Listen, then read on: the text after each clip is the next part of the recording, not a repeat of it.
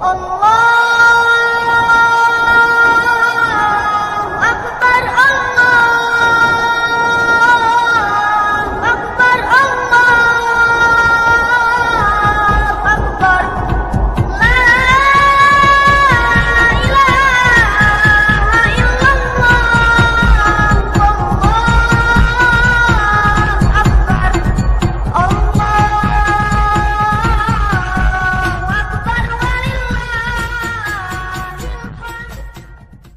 muslimin rahimakumullah. Kali ini kita akan membahas tentang amalan sunnah pada hari raya Idul Fitri.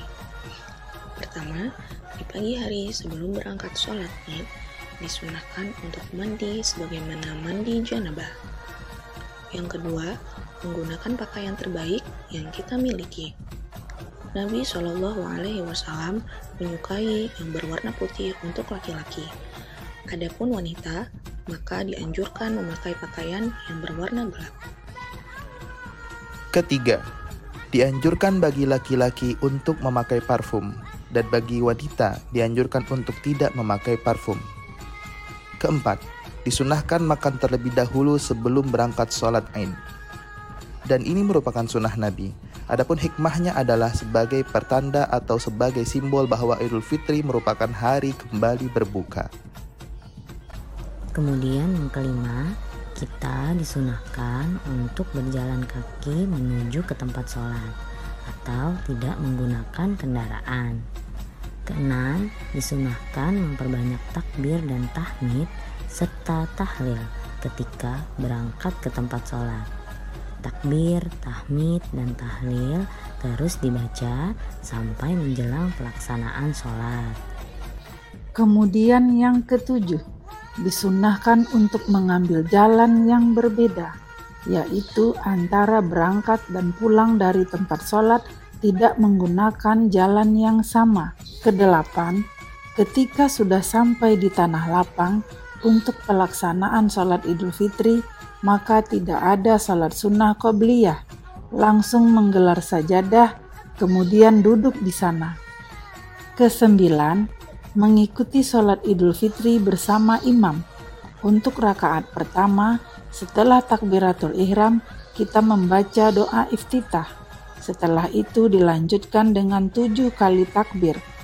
Adapun pada rakaat yang kedua, setelah bangkit dari sujud, maka ditambah dengan lima kali takbir.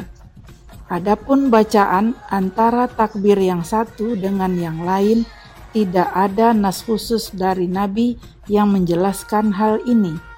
Adapun para sahabat, mereka biasa menggunakan kalimat toyibah. Subhanallah walhamdulillah la ilaha illallah Allahu Akbar.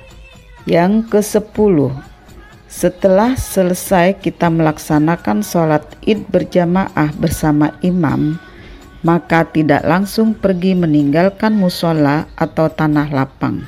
Hendaknya kita mendengarkan khotib sampai selesai berkhutbah. Lalu yang ke-11 disunnahkan saling mendoakan di antara sesama muslim sebagaimana yang dilakukan oleh para salafus salih. Mereka mengucapkan taqabbalallahu minna wa minkum taqabbal ya karim. Semoga Allah Subhanahu wa taala menerima amal-amal kita semua. Semoga Allah yang Maha Karim mengabulkannya. Inilah sunnah-sunnah di hari raya yang hendaknya kita laksanakan. Semoga Allah memberikan kemudahan kepada kita untuk meraih pahala yang besar di hari raya.